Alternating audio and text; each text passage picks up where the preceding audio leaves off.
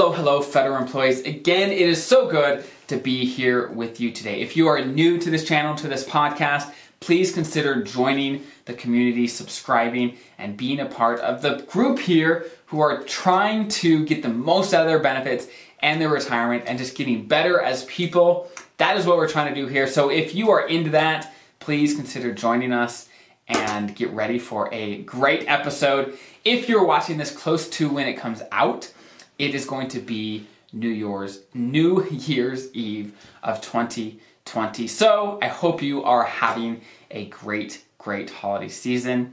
And um, I definitely did not record this on Christmas Eve. It was before, but I definitely want to make sure to stay on schedule to give you the information that you need to get the most out of your benefits and your retirement. So today is about FEGLI or F-E-G-L-I or Federal Employee Group Life Insurance and how to get the most out of it.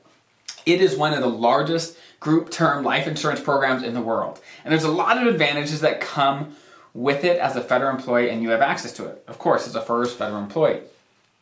But there are times when it doesn't make sense anymore, where the cost outweighs the benefits, right? So today, my goal is to give you some of the information that you need to know okay, when does it make sense and when does it not make sense? When should I opt in and when should I opt out? So there are three main things that you should consider when thinking about when it makes sense and when it doesn't make sense. So let's jump right in. So, number one. Number one is pre existing conditions. One huge perk about FEGLI, Federal Employee Group Life Insurance, is that as long as you get the coverage with a qualifying life event, and getting hired with the government is a qualifying life event, there are no medical exams. So you don't have to get the exam. You don't have to sh- tell them that you have these pre existing conditions. That's not going to affect your premiums. So, if you have some underlying conditions that would make it very difficult for you to get coverage somewhere else on the private side, then FEGLI can be an incredible option because you can get the coverage that you need and the cost when you're young is great. It's a great, great option. So that's the first thing. If you have underlying pre-existing conditions, this can be a great option, especially as you get older and maybe things get worse. It can be a great option to get the coverage that you need. Now, before I jump into number two of the things that you need to consider when deciding if FEGLI makes sense for you is before you actually consider any of these things is you have to figure out for you what coverage do you need? Do you need life insurance? And if you do, how much? Some people might have you believe that everyone needs life insurance, and that's not the case. It's not the case. A lot of people do, or a lot of people should, but not everyone. There are some situations, for example, if someone is single, maybe they have no debts, no mortgage, no kids, not a not a ton of commitments, and if they passed away, they they have enough savings to cover all the miscellaneous things that come with that. Well, maybe it's say, hey, Maybe you don't need it. I don't know. You have to look at your situation to say, for me, if I was to pass away, am I going to leave a mess for the people that I'm leaving behind? That's the question, right? And if and the and if the answer is yes, you may need some life insurance to help fill in the gaps to make sure that your family can maintain their standard of living and live in the same way that they did when you were around. So, I wanted to add that in so that you ask that question first. So you ask, hey, do I actually need this before I think before I think about where to get it? Okay, so back into the list of three things that you need to consider. So now we're on number two. And number two is the cost. With life insurance and insurance in general, cost is huge. Obviously, you want it from a good company. Obviously, you want it to be a good policy. But above and beyond those, you want the cost to make sense for you, okay? And with FEGLI, there's some nuances there. When you're young, the cost of premiums is actually very competitive, very competitive. But as you age, as you get into your late 40s, your 50s, 60s, the cost of premiums get very, very expensive. If you're reading, if you have read or will read my article on this topic, I go, I walk through the how it changes during the time, and it does, it doubles and triples in your 50s and 60s. So you definitely want to watch that cost. Now, if you have pre-existing conditions, it still may might be a great deal. I don't know. But for you, if you're in good health and you're starting to be in your 40s, your 50s, 60s, definitely shop around. Look at what other options there are because there's no point in overpaying for insurance that you can get somewhere else and you could save that money for retirement or anything else that you want in life. Insurance is great, but we don't live for insurance, right? We want to use our money to live the life that we want, and saving money on insurance is a great way to fund the things that we actually care about.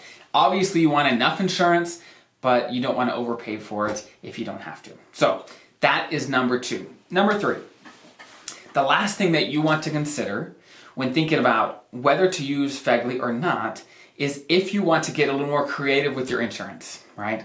FEGLI hasn't changed for decades. It just hasn't changed much. It's very simple. If you pass away, your beneficiaries get a lump sum.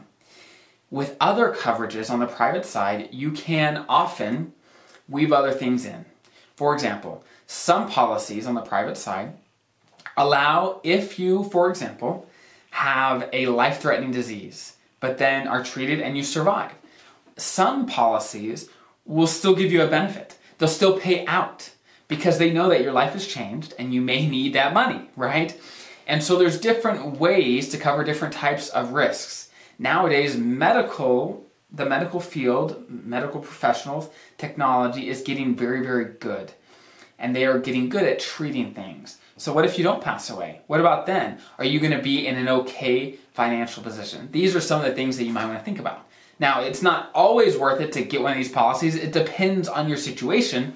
With FEGLI, you don't have those options. On the private side, there's more nuances and more options to say, hey, I want to cover this risk, but I also want to cover this risk.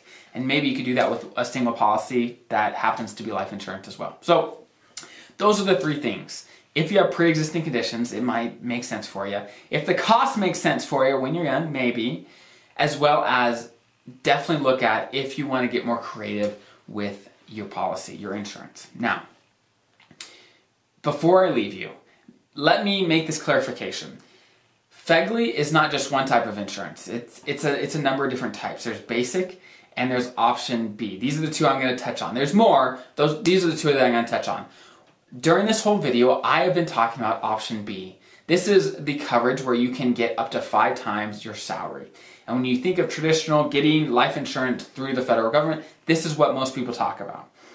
Opt or the basic option that you get just by default by being a federal employee, you do pay a portion of it, but your agency does as well.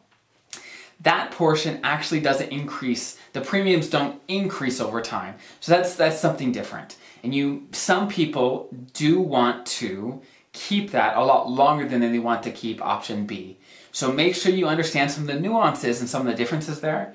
But today I was focused on option B because when most people are asking about this, this is what they're talking about. And if you have coverage with the federal government that is up to five times your salary, either one, two, three, four, or five times your salary, this is probably what you're talking about.